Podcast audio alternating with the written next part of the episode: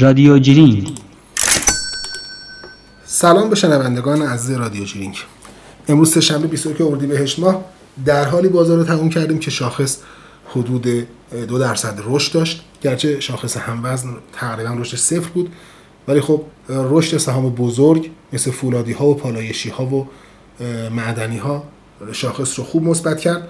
بقیه بازار هم یه مقداری بهتر بود.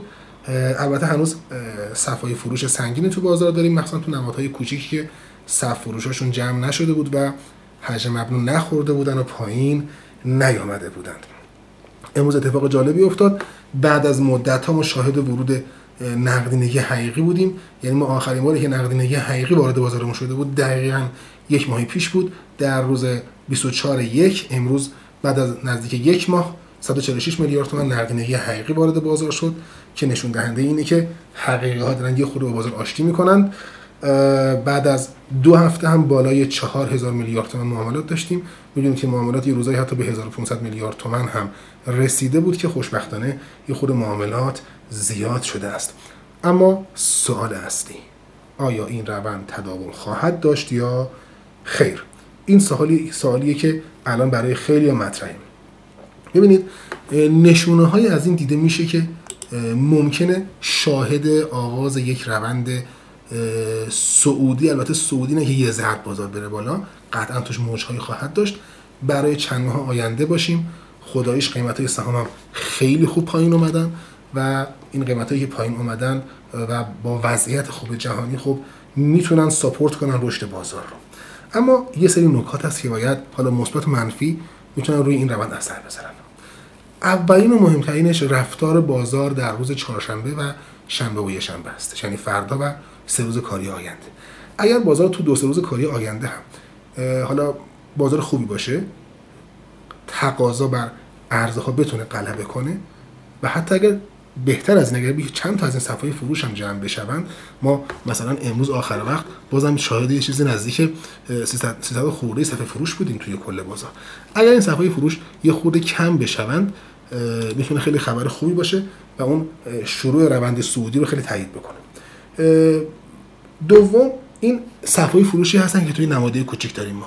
تو گفتم یه چیزی نزدیک 360 تا نماد امروز آخر وقت صفحه فروش بودن. با صفحه فروش های نزدیک 5400 500 میلیارد تومن که روزهای گذشته تقریبا ما شاهد این صفحه فروش بودیم.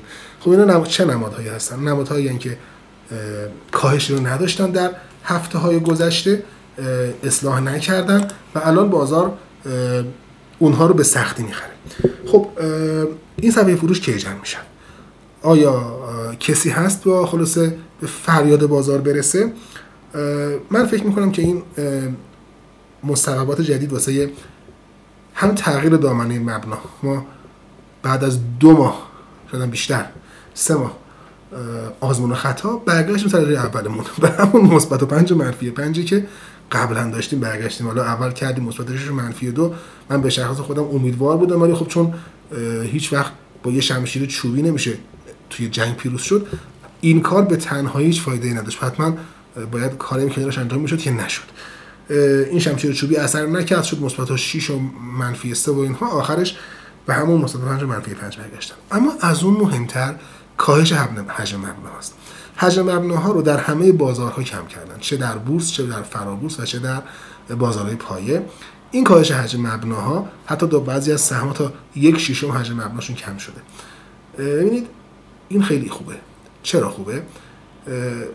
مخصوصا واسه این نمادهای کوچکی که اصلا مدت هاست قیمتشون تغییر نمی‌کنه. یعنی حتی یه تومن هم تغییر نمی‌کردن که یه خورده مثلا صف فروششون جابجا بشه حتی. این تغییر قیمت و این پایین اومدن و سرعت گرفتن پایین اومدن با کاهش حجم مبنا و افزایش دامنه نوسان هر دوش ببینید هم دامنه نوسان زیاد میشه هم حجم کم میشه. لذا قطعا سرعت کاهش قیمت بیشتر میشه. و اگر قانون گره رو هم اجرایی بکنن روی نمادهای کوچیک و متوسط می‌تونه اینها رو متعادل کنه. گرچه به صاحبان سهامشون و سهامدارانشون توی صفحه فروش هستن الان احتمال اینکه ضرر بزنه خیلی زیاده. ولی خب ما یکی از پارامترهای اصلی بازارمون همونطور که آقای ابتهاج هم توی اون به اصطلاح میزگری که داشتیم ما مطرح کردن مهمترین مزیت پارامتر بازار بورس نقد شوندگیش بود که متاسفانه زیر سوال رفته بود. اگر این اتفاق بیفته این صفای فروش 5 هزار میلیارد تومانی نمیگم حالا جمع بشن حداقل کم بشن مثلا زیر هزار میلیارد تومن بیاد یک اتفاق خیلی خیلی خوب می‌تونه باشه. پس این بحث سهام کوچیکه. دوم این بحث همون مهدی نوسان بود که خب می‌تواند مفید باشد به شرطی که بازم مثل دفعه قبل شمشیر چوبی نباشه. دو تا کار دیگه کنارش انجام بشه که خوشبختانه امروز ما مصاحبه اون جلسه اقتصادی دولت رو داشتیم که 200 میلیون دلار صندوق توسعه نقد می‌کنه از طریق بانک مرکزی. ان امیدواریم این دفعه دیگه انجام بشود. دوباره وعده تو خالی نباشه و به هزار تا پیچ و خم و چه می‌دونم وزیر میبخشه چه می‌دونم شامی بخشه وزیر نمیبخشه نشه جلوشو نگیرن اجرا بشود مدیران اجرایی همونو اجرا کنن. این 200 میلیون دلار که خب عدد نسبتا زیادی هم میشه یه چیزی نزدیک فکر می‌کنم 4 5 هزار میلیارد تومن بشه می‌تونه به بازار ما کمک کنه و بازار رو یه مقداری از این خمودی در بیاره. سرانجام نکته دلار هست. دلار اگه یادتون باشه ما یه پیش بینی داشتیم. خیلی با ترس و لرز قبلا می‌گفتیم که خب دلار زیر 20000 تومان معنی نداره. حتی من نظر من این بود که دلار زیر 22000 تومان هم نباید زیاد باقی بمونه.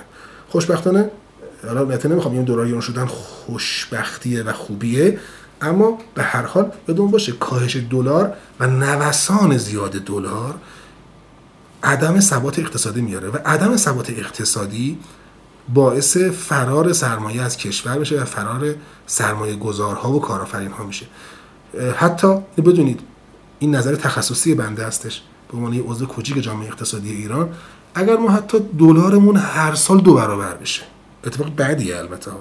اما هر سال این اتفاق بیفته و تا یه حدی قابل پیش بینی بشه بازم یه جور ثباته.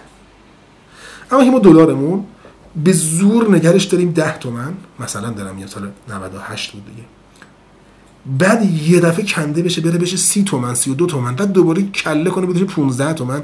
این به نظر من یکی از بدترین نظام های اقتصادی دنیا رو نشون میده. خب؟ لذا که من میگم خوشبختانه دلار برگشت رو 22 و خورده فکر کنم 22 و 500 آخرین عددی که من دیدم. و امیدوارم همینجا بمونه. نمیگم دلار بشه مثلا سری 30000 تومان دوباره ولی همین دلار 22 23 24 این حدودا بمونه.